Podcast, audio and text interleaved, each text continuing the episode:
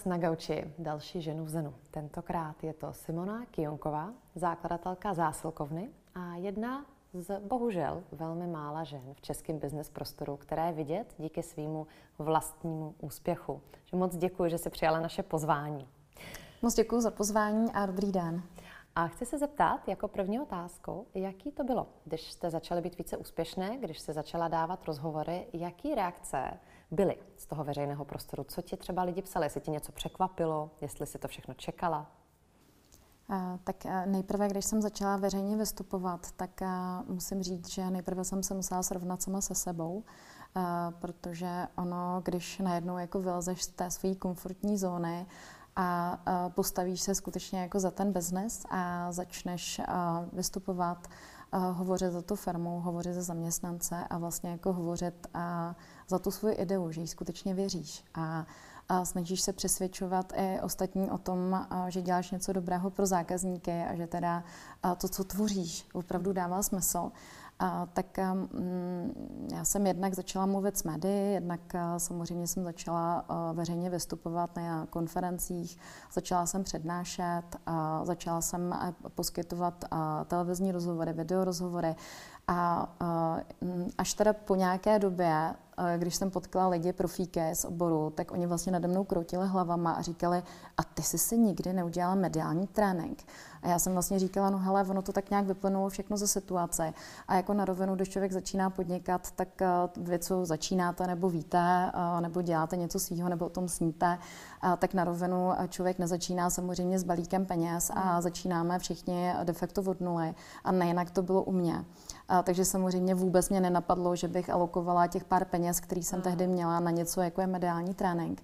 A, takže jsem do toho skočila rovnýma nohama a, a samozřejmě jednak jsem se i vnitřně trápila, protože já jsem perfekcionalista a já jsem jako věděla, že třeba první moje veřejné vystoupení na konferenci, tak já jsem si připravila tím, jak jsem měla trému, vnitřní trému, tak jsem si připravila jak domina s byčíkem, že jsem vlastně na ty lidi působila asi zřejmě uh, arrogantně a vlastně jsem byla taková metrnice, uh, protože jsem chtěla trošku vlastně zakrýt tu trému. Mm-hmm. A na mě poznáš, že mám trému, a když opravdu jsem taková jako rázná a jedu a opravdu si mě představíš jako v tom latexu s tím byčíkem, tak, uh, tak asi takhle jsem vlastně na tom prvním vystoupení a působila. No a samozřejmě jsem to pak dostala hrozně sežrat. Uh, jak jsem arrogantní a jak eh, víceméně jako eh, jsem agresivní a podobně, což vlastně vůbec není moje, moje já, protože já jsem naopak jako hrozně hodný člověk a já bych eh, opravdu mám ráda lidi, jsem velmi jako férová, upřímná, takže za mě samozřejmě, když jsem pak jako četla ty komentáře, tak jsem byla smutná, na druhou stranu jsem si řekla, no ale oni mají jako pravdu. Já hmm. opravdu jsem se tak i cítila, že to první veřejné vystoupení nebylo, nebylo dobrý, ale dobře, zlepším to, budu na sobě postupně pracovat. A uh, já si myslím, že jako jednu věc, kterou jsem si tehdy z toho odnesla a to, co bych asi poradila všem ostatním, zkuste být uh, svá vždycky, v každém uh, ohledu.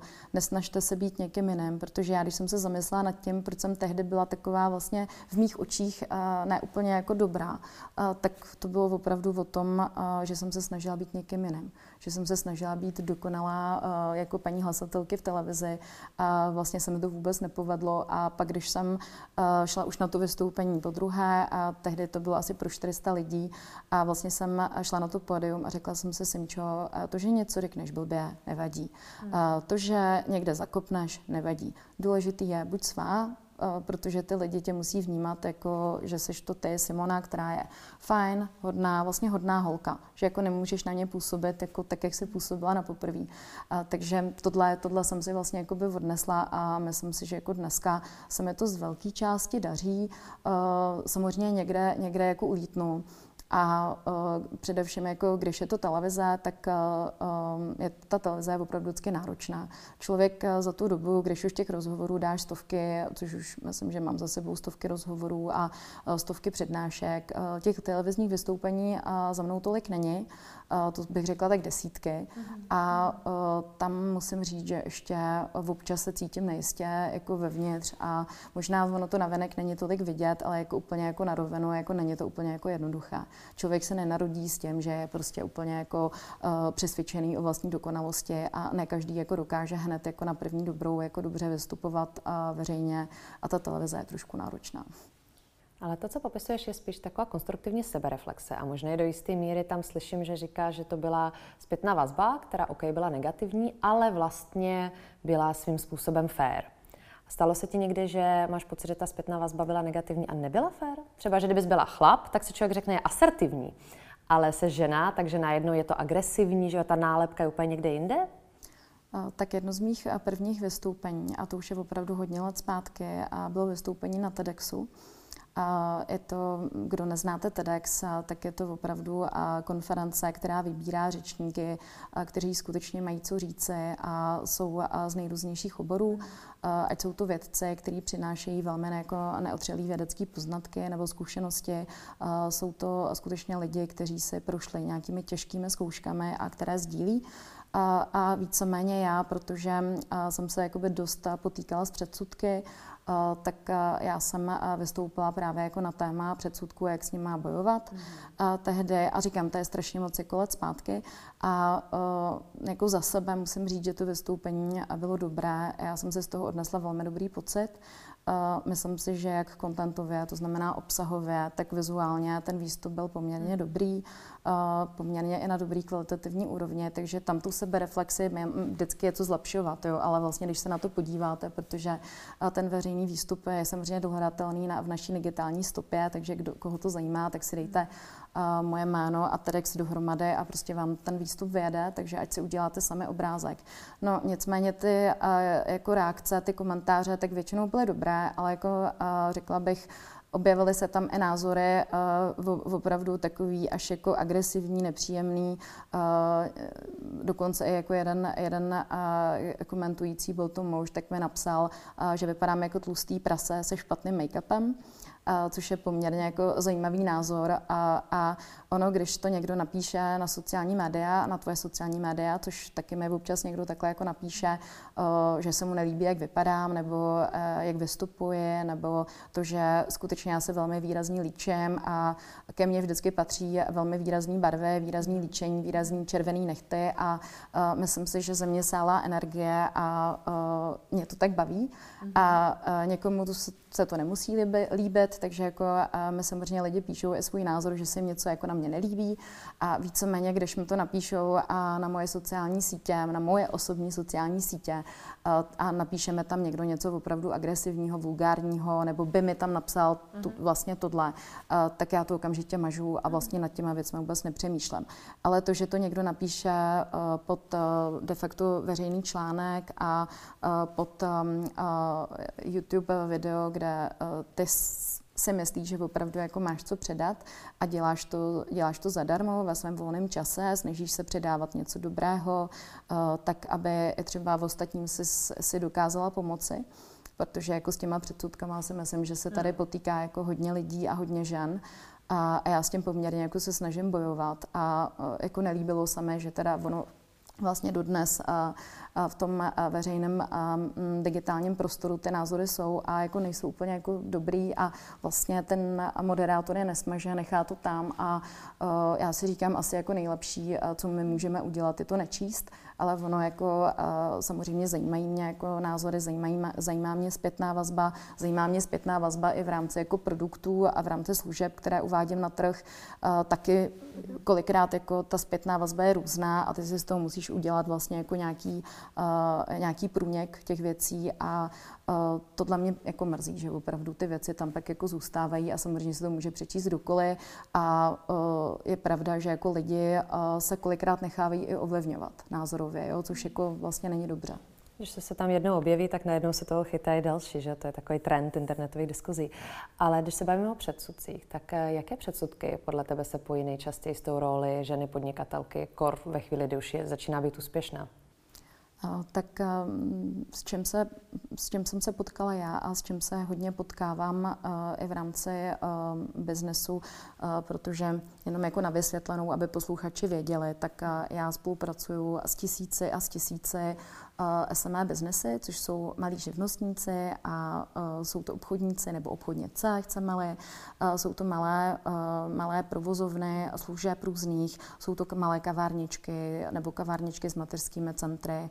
A v rámci toho podnikání se hodně potkávám se ženami, což je vlastně pro mě obohacující a úžasný. Řekla bych, že vlastně dneska už je to 50 na 50, že skutečně 50% to SME vedou muže a 50% vedou ženy. A tam teda eh, tím, že ty diskuze s nimi samozřejmě vedu a jsou to mý obchodní partneři, partnerky, tak se dost jako často setkáváme s tím, že tedy když žena podniká a ono jako na rovinu, když začínáte podnikat, tak eh, to se nedá zvládat za 8 hodin denně. Člověk, když začíná podnikat, tak tomu samozřejmě dává časově více a fungujete 12 hodin, 14 hodin. A pak je potřeba, eh, když máte rodinu, a, nebo když čekáte rodinu, nebo ta rodina, to, vy vlastně jdete do toho podnikání s rodinou, nebo eh, čekáte tu rodinu, když začnete podnikat, nebo teda přijde ta rodina potom, a, tak samozřejmě se setkáváte s takovými různými názorovými proudy, bohužel ještě v dnešní době. A bohužel to přechází i od nejbližších přátel rodiny, že to není jenom jako názor veřejnosti, ale kolikrát přijde za váma třeba tchyně a řekne, hele, jako měla by si se starat o děti a měla bys být na té mateřský a měla by si teď stopnout to podnikání, anebo to někomu předat, anebo vlastně ta rola by měla být jiná. A já si myslím, že v dnešní době uh, každá žena ví, uh, co je pro ní dobré, uh, když dokáže prioritizovat a dokáže pracovat, jak vlastně pro to svoje podnikání, což je ve většině případů pro nás láska, protože každá žena, která začne podnikat, tak je to z velké z velké části vášeň, z velké části láska, z velké části je to něco, co tě hrozně moc naplňuje a baví. A samozřejmě eh, kolikrát eh, tam promítáme i naše hobby, tak to bylo i u mě teda. A, a když takhle se s těma uh, kolegyněma z, z toho oboru a podnikatelkama i z toho samé bavím, uh, tak to mají hodně podobně. Jo, že kolikrát skutečně jako vy, něco vyrábějí, uh, tvoří a například uh, uh, bedničky, kde dávají vlastně dohromady uh, což je třeba Eva Urbanová, že jo, tak dává dohromady tady místní farmáře a místní, místní české výrobky, a vyrábí z toho takový krásný český bedničky a to samozřejmě nabízí klientům. A mě takovýhle nápady přijdou naprosto jako úžasný. A takhle se potom s těma dámama bavíš a mě vlastně jakoby hrozně mrzí, že ty předsudky vlastně jsou a jsou úplně zbytečný, protože nikdy se někdo nemůže vžít do tvý role nikdo nemůže ti říct, jako, jak bys měla žít nebo co bys měla dělat, protože nežije tvůj život a vlastně ani neví, jako, a v jakém časoprostoru se nacházíš a ani jako neví, co máš za sebou. Jo? Takže mě, když se snaží někdo poučovat, a, tak a, já jako nejsem zlá, já jako si ten názor samozřejmě vyslechnu a usmívám se, protože já jsem člověk, který si prošel peklem v životě. Jo? Takže a, mě to tak trošku a, zocelilo. A, a já vlastně, která se o, sebe de facto starám o 13 let a vždycky jsem měla tři práce, takže pro mě podnikání a skloubení uh, rodiny, tří dětí dneska, tak uh, já jsem to vlastně vůbec nepovažovala za náročnou věc, protože pro mě bylo daleko náročnější se uh, starat sama o sebe, uh, hodně v mladém věku se vydělávat tolik, abych byla schopná zaplatit bydlení i vlastně mm, všechny své životní potřeby. A někdy jsem se neměla na koho obrátit, takže jsem jako fungovala vlastně sama. Tak to jsem uh, vystudovala uh, dvě vysoké školy takže a kdyby ten, kdo přijde a začne tě soudit nebo začne ti říkat, co bys měla nebo neměla, neměla by si se věnovat tomuto, této činnosti, tomuto podnikání, protože máš dvě nebo tři děti a měla by si být hlavně s dětma a věnovat jim 100% času, a, tak to mně přijde naprosto absurdní, protože podle mě vždycky ty komentáře nebo ty předsudky přichází od lidí, kteří sami se sebou měli problém. Nebo a, ve finále tak jsem si to opravdu já ve svém životě vyhodnotila, že jako lidi, kteří sami se sebou problém nemají, tak nikdy nesoudí druhé. Já to třeba nedělám, já sama se sebou problém nemám. Já se mám ráda taková, jaká jsem, já vím, že nejsem dokonalá, já to říkám i jako na rovinu. Ale absolutně nejsem dokonalá uh, ani žena, jako nevypadám jako modelka, a nikde jako modelka vypadat nebudu upřímně a jako vlastně miluju to, že, jak vypadám. A vždycky jsem měla ráda to, že jsem kus ženský a to, že mám blondětý dlouhý vlasy a modrý oči, velký prsa a nemám úplně štíhlou postavu a mám a, prostě velký zadek a a, můj manžel už to 20 let miluje takže jako myslím si, že je to jako v pořádku a já jsem vlastně jako na to hrdá, protože ne všichni můžeme vypadat stejně, že jo. A stejně tak jsem jako opravdu energická, výrazná, pravdomluvná a víceméně taková, bych řekla, až excentrická, což taky ne úplně jakoby všem samozřejmě vyhovuje. A když mě vlastně někdo soudí takovou, jaká jsem, tak si říkám, tak já nikoho nesoudím. Mně se jako každá bytost je jedinečná, každá bytost je sama sebou, jako a jsi vlastně unikátní v tom, jaká seš. A když mě někdo jako soudí, tak já se vždycky zasměju a říkám si dobře, tak eh, ten člověk má vlastně chudák problém sám se sebou, protože a nemůže vlastně řešit sám sebe, tak se snaží řešit i ostatní a jako asi vlastně takovým způsobem nad tím přemýšlím. Takže já těm a mým kolegyním a kolegyníkám z toho podnikání vždycky radím, uh, vyslechněte si ty názory, uh, protože kolikrát bohužel jsou skutečně od těch nejbližších. Hmm. Takže to, že by se, uh, se začala hádat se svojí maminkou, tchýní, kamarádkou, sestrou a nebo nějakou velmi blízkou přítelkyní, nebo dokonce i teda přítelem nebo tchánem a podobně, tak to asi není jako dobré, takže jako moje rada zní uh, vyslechnout, nereagovat a víceméně stejně si žít jako vlastním životem a asi nikdo tady není od toho, aby tě řídil tvůj vlastní život a ty víš, jako, co máš dělat. A je to opravdu jako o té prioritizaci. Je, u mě jsou vlastně na prvním místě děti a rodina. Mm. A já to říkám ještě trošku jinak. Já říkám, u mě na prvním místě partner, protože uh, já si myslím, že pro nás je vlastně nejdůležitější pro ženy, aby jsme byly dobré partnerky a proto, aby nám fungoval vztah, protože uh, ty děti jednou odejdou a ten partner ti zůstane na celý život. Takže já to takhle vnímám, takhle to mám, takže já mám bezvadného prťáka, mám ho 20 let a doufám, že mi vydrží až do smrti a uh, samozřejmě jsem, se snažím být dobrá máma pro ty moje děti. Já vím, že nejsem dokonalá a důležitý asi je jít příkladem. Takže jako se tak nějak tam koexistovat s těmi dětmi a ukazovat jim, jakým způsobem žijeme a že teda se snažíme žít, žít podle nějakých hodnot a správně. A ty děti to vidí a oni hmm. žijou příkladem z velké části takže takhle to mám a když někdo přijde a říkáme, že bych neměla děti dávat na takovou školu a makovou školu a takhle by měli dělat, tohle by dělat, takže moje rada zní, ano, vyslechnout, ale fungovat, jak ty uznáš za vhodné. Úžasné. Oni dokonce jsou sociologické studie, které podkládají to, co říkáš, o tom, že člověk má tendenci komentovat životy ostatních ve chvíli, kdy ten svůj nemá úplně v oblibě. Na to jsou docela silné korelace. Takže ty se zmínila mateřství, že jestli může žena kombinovat že jo, kariéru s dobrým mateřstvím, zdále je dobrá partnerka, jak vypadá. To jsou vlastně úplně klasický témata, které se nám tady na gauči objevují. V podstatě to referuje skoro každá žena v Zenu.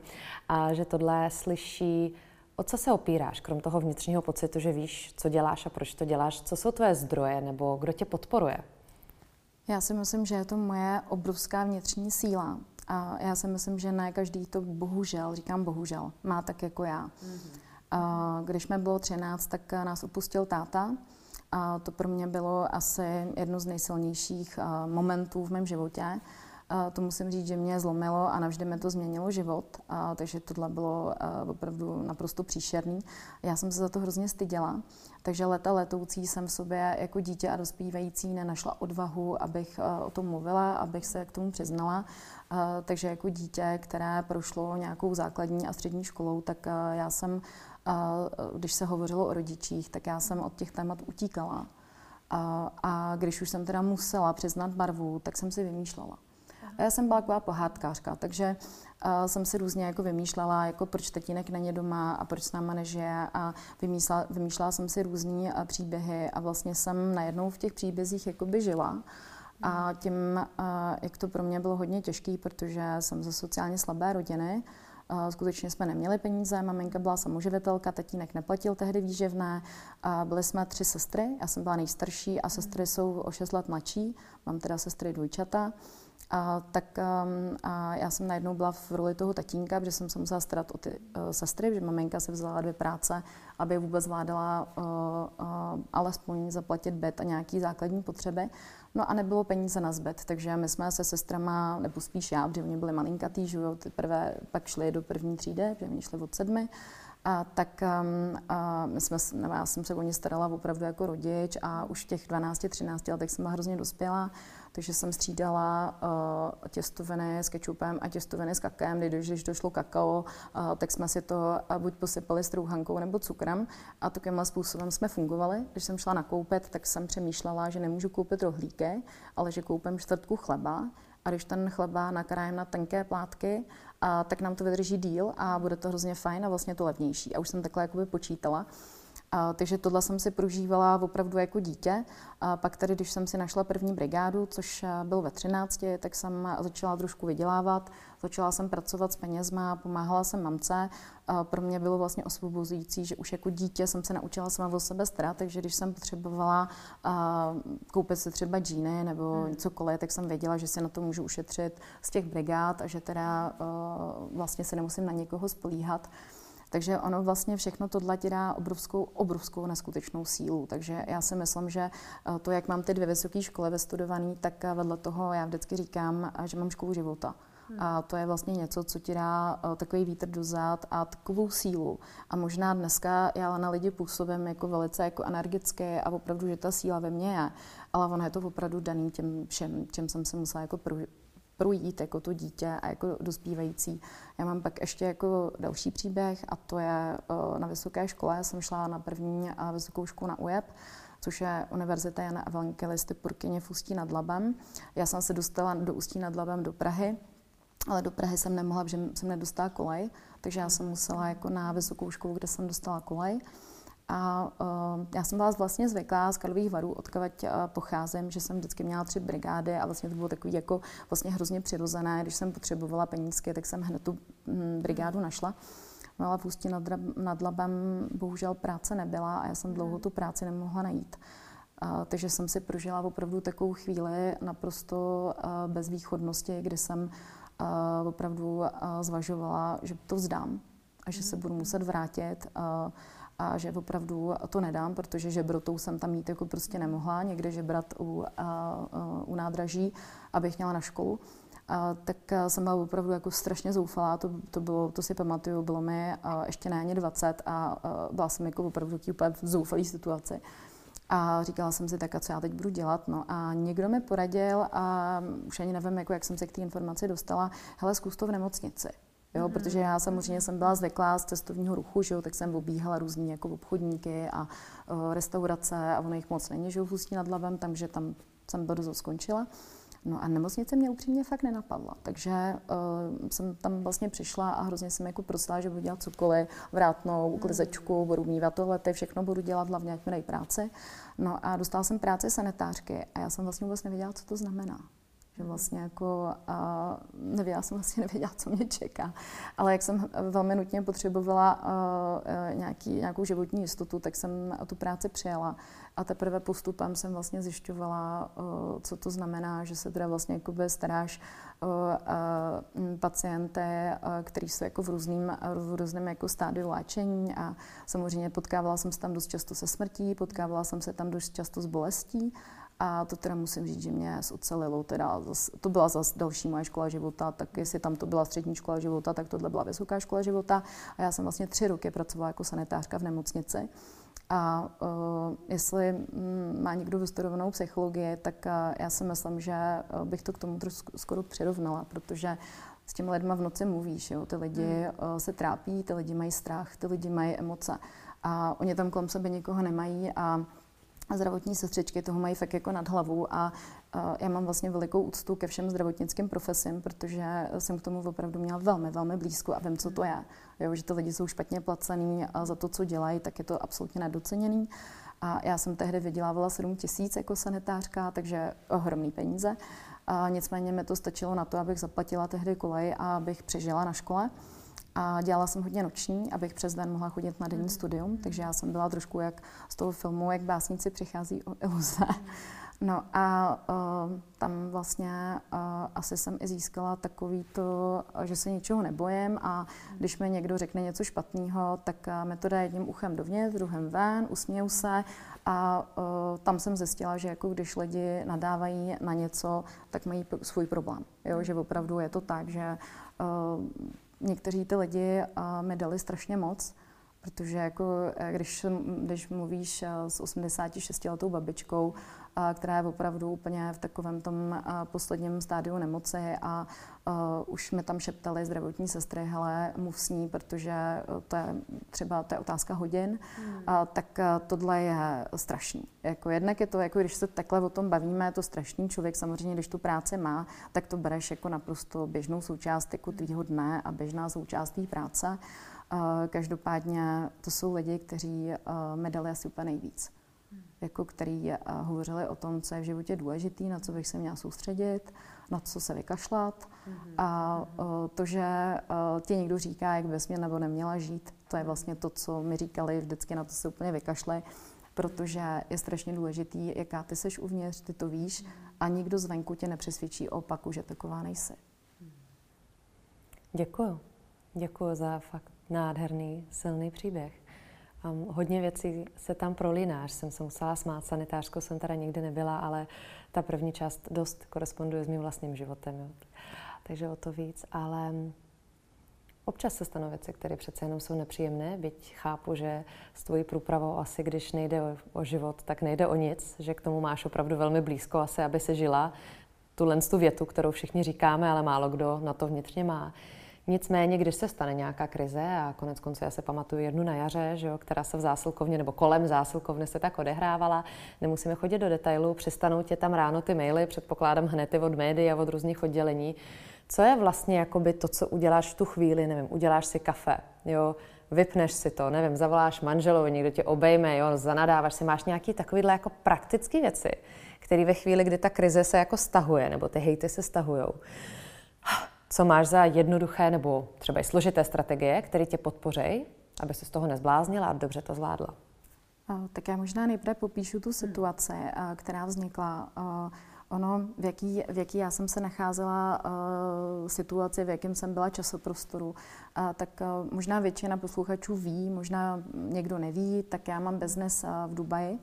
A ten biznes v Dubaji a uh, tu společnost tam mám už uh, řádově dva, dva roky. A je to pro mě biznes, to, že podporuje, podporuje internetové obchody a podporuje e-commerce jako takovou a zajišťuje veškeré služby, nejenom teda logistiku, ale vlastně i doprovodné služby pro internetové obchody. A teď to mám vlastně Evropa, Middle East, to znamená ten střední, střední východ a Rusko, doručujeme do Ameriky a vlastně v rámci Evropy mám všechny země, takže dneska je to nějakých 34 zemí. To jenom, abyste pochopili jako trošku ten background, nebo co je vlastně zatím, za tím mým biznesem. A uh, já jsem se v tu danou chvíli uh, nacházela v Dubaji, nacházela jsem se tam pracovně, uh, protože uh, jsem tam měla jednání a teď jsem opravdu měla od rána do večera jednání s obchodními partnery, uh, s dodavateli, s klienty, s potenciálními klienty a opravdu, já bych řekla, že jsem se, já jsem se tam fakt neflákala. Jo. A uh, já jsem zvyklá pracovat, a to asi jako kdo mě zná, tak, tak ví. Uh, takže ráno jsem stala, rychlá snídaně a od rána do večera meetingy. No a teď jsem byla takhle na takovém tom jednom meetingu, ještě poměrně jako s důležitým klientem a teď mi začaly pípat, uh, pípat mi telefon a já vlastně, když mám jednání, tak uh, já si uh, telefon vypínám a nedávám si tam zvonění, nechávám si tam vibrace. No a teď mi ale vibroval ten telefon úplně prostě jako příšerně tak jako v první chvíli, když vlastně tohle se ti děje, tak jako mamku tří dětí tě napadne co? Hmm. Že něco s dětma okamžitě, jo tak já jako to nedělám, ale jako když už mi to tam vybravovalo pár minut, tak říkám asi nějaký průšvih, prostě mm-hmm. rodina, děti. Hned jako vlastně se začneš bát o ty děti nebo o tu rodinu. A říkám, tak jestli takhle vybruju, tak to musí být něco s rodinou. A, no a vzala jsem, vzala jsem ten telefon, omluvila jsem se tomu klientovi, že teda odběhla jsem na toaletu, že teda se podívám, co se děje a že zavolám, zavolám jako jestli je všechno v pořádku, jestli nám nehoří dům nebo nehoří někde nějaký depo, nebo jako opravdu jsem čekala nějaký super průšvih. No a teď jsem vlastně jako koukla na ten telefon, teď jsem tam měla, já nevím, desítky nějakých zmeškaných hovorů, jako cizí úplně čísla. A pak jsem tam měla jako strašně moc jako zpráv, e-mailů, Whatsappu, a SMS, všechno možný. A začala jsem vlastně číst. A první vlastně, kdo mě, kdo mě kontaktoval, tak byl kolega z práce, eh, šéf marketingu a eh, víceméně mi tam popsal tu situaci, že teda se v médiích objevila zpráva, že my jako zásilkovna nedodržujeme restrikce stanovené vládou a teď mi tam popisoval nějaké informace a poslal mi link na ten článek, který byl v deníku N. Mm-hmm. A teď tak já jsem si přečetla rychle ten článek, ale samozřejmě mě, na mě tam čekal ten klient, jako který ho nemůžu čekat, nemůžu, nemohla jsem ho nechat uh, prostě dlouho tam čekat. Takže uh, teď si byla v situaci, kdy se takovou informaci dozvíš z médií. Mm-hmm. Vůbec o ní jsem dopředu nic nevěděla. Mm-hmm. To, že se něco takového tam uh, jako vlastně v tvojí firmě, kterou založíš, jako děje, uh, tak jednak uh, vlastně ta první emoce byl jako šok, jakože mm. já říkám, to je nějaká chyba, ne, to je nějaký fake. Říkám, nějaká hovedina, ne úplně, jako co to je, to, to nemůže být v mojí firmě, kde, která je zalitá sluncem a všichni se tam mají rádi a všechno tam funguje a teď, jako, teď já přece tu firmu budu s láskou a tady dlouho a jako neexistuje, aby tam prostě byl někdo, kdo tohle říká. Teď to je, já říkám, to je nějaký fake. Teď teď tě napadají takové ty věci, jako nastržela to na mě konkurence, někdo si něco vymyslel, někdo někoho zaplatil a takové věci ti běhají hlavou. A vlastně v této emoci, v tom šoku, já jsem se musela vrátit tomu klientovi a vlastně dělat, že se jako nic neděje. Jo. A to vlastně pro mě bylo jako hodně náročné, protože teď to ve mně všechno vibrovalo, protože uh, já jsem jako opravdu velmi energický člověk a když je nějaká otázka k řešení, tak já ji okamžitě řeším. Že jo. A já jsem hrozně moc chtěla to řešit a v tu chvíli jsem nemohla, protože jsem musela dořešit toho klienta, tak jsem se to snažila rychle, rychle prostě jako dořešit uh, s klientem. Uh, během 20 minut jsme to uzavřeli, domluvili jsme se a tak dále. A já jsem okamžitě teda běžela uh, řešit tu situaci. Um, já si myslím, že jsem si neobjednala ani kafe, ani nic neuklidněnou, ani uh, vlastně jsem jako šla do foje uh, toho hotelu objedna, kde jsem měla tu jednání teda, jenom jsem si eh, šla sednout k jinému stolu, objednala jsem si obrovskou láhev vody a začala, mm. dala jsem si sluchátka a vlastně jsem začala telefonovat. Jo, řešit. A začala a řešit. Mm. A začala jsem řešit, začala jsem zjišťovat situaci, co se stalo, proč to nastalo, kdo to je, protože já jsem podle jména tu zaměstnankyni vůbec neznala. Uh, teď jsem opravdu jako ani nepochopila tu situaci, protože uh, jenom aby si tu lidi vlastně dali do souvislostí, a tak to se stalo a vlastně první týden březnu, a kdy vláda vyhlásila restrikce, kdy teda i zaměstnavatelé nebo zaměstnanci mají povinnost nosit zakryté, zakryté ústa a nos i v práci, v kancelářích. A tato paní tvrdila, že to tak u nás není. No a já ještě předtím, než jsem samozřejmě odletěla na tu pracovní cestu, uh, tak jsem vydala směrnice, vydala jsem pokyny a všechno vlastně v rámci těch restrikcí uh, jsme vlastně jako uh, udělali správně, když to tak řeknu. Já těch pracovišť mám 60, 2000 zaměstnanců, takže na všechny pracoviště informace šla, všichni vedoucí pracovníci s tím byli obeznámeni a my jsme jak testovali zaměstnance, tak vlastně se kontrolovalo nošení těch roušek a, respirátorů a podobně. Takže mě to fakt jako běhalo hlavou, říkám, co se tam teda jako opravdu, a opravdu mohlo stát, nebo co se, co se stalo. Takže jsem si zjišťovala informace a já jsem zase takový člověk, že než jako něco udělám, tak si opravdu zjistím veškeré jako podklady, informace. Takže to, co jsem zjistila, tak uh, došlo k pochybení jak na straně té zaměstnankyně, která to, tu informaci dala do médií, uh, tak došlo k pochybení té její přímé nadřízené. Uh, co udělala zaměstnankyně, tak uh, uh, měla problém se svojí nadřízenou, uh, protože nějaký uh, její kolega v práci tak si sundal respirátor, Jestli to bylo proto, že se chtěl napít, nebo to mělo jiný důvod, to asi, eh, jako asi není potřeba tady diskutovat, ale ta situace tam nějaká nastala a ona si na toho eh, kolegu šla stěžovat tady tý nadřízený, že teda jako on si, on si sundal ten respirátor z nějakého důvodu, že se jí to jako nelíbí a uh, ta uh, jí nadřízená to nějakým způsobem s ní řešila a uh, asi to nedořešila k její spokojenosti. No a ona požadovala, že chce jít na home office, což jako k charakteru její práce nebylo možné. A s ohledem jako na její výsledky to nebylo možné. A mm, tím, že ona vlastně jako by na tom home officeu už byla vlastně rok předtím, a neměla ty dobré výsledky, tak proto se tady nadřízená jako rozhodla, že teda jí na ten home office nevyšla.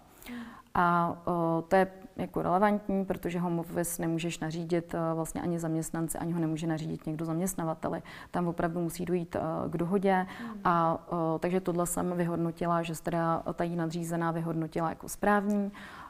A co se týká té zaměstnankyně, tak ona místo toho, aby informaci, že je nespokojená s tím, že není vyslaná na home office nebo cokoliv jiného, tak ona to měla vlastně, měla možnost řešit s nadřízenou nebo s nadřízeným té svojí nadřízené, to znamená, tam je hierarchie asi jako dalších šesti lidí, až jakoby směrem ke mně. A já jsem vlastně člověk, který je velmi otevřený a mě samozřejmě všichni zaměstnanci a jako kdo pro nás pracuje, tak ví a potvrdí, protože já jezdím tu depo a mluvím se všema zaměstnancema a jezdím na ty call centra a tohle je konkrétně teda situace z call centra.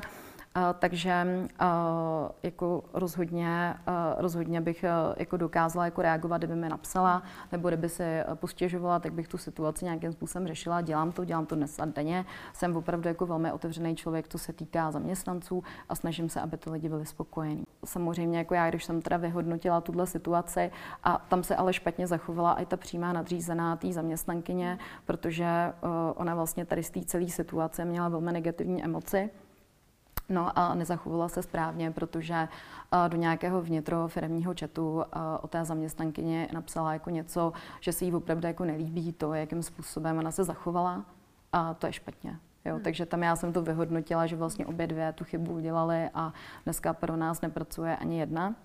Uh, což uh, já to beru tak, že uh, um, asi by se ti nelíbilo, kdyby si založila firmu, ať už jakkoliv velkou a prostě člověk ti tu firmu takhle vlastně úplně zbytečně poškodil a je to fakt úplně zbytečný a víceméně teď tady začaly lítat informace ve stylu zásilkovné nedržuje předpisy, jak Jonková si valí šunku v Dubaji a nic hmm. nedělá a podobně, což samozřejmě jako nic z toho nebyla pravda. Vlastně opak byl pravdou, že my jsme byli ty první, kteří začali testovat zaměstnance. Já opravdu si nemůžu ani dovolit, aby jako někdo nedodržoval dodržoval předpisy, protože uh, uh, mě by ta firma lehla. Jako já vlastně, jako kdyby jsem tam měla vlastně jako nějaký problém tak já nejsem schopná jako uřídit a zpracovat 570 tisíc objednávek denně, který dneska máme. Jo, takže jako já samozřejmě jsem racionální člověk.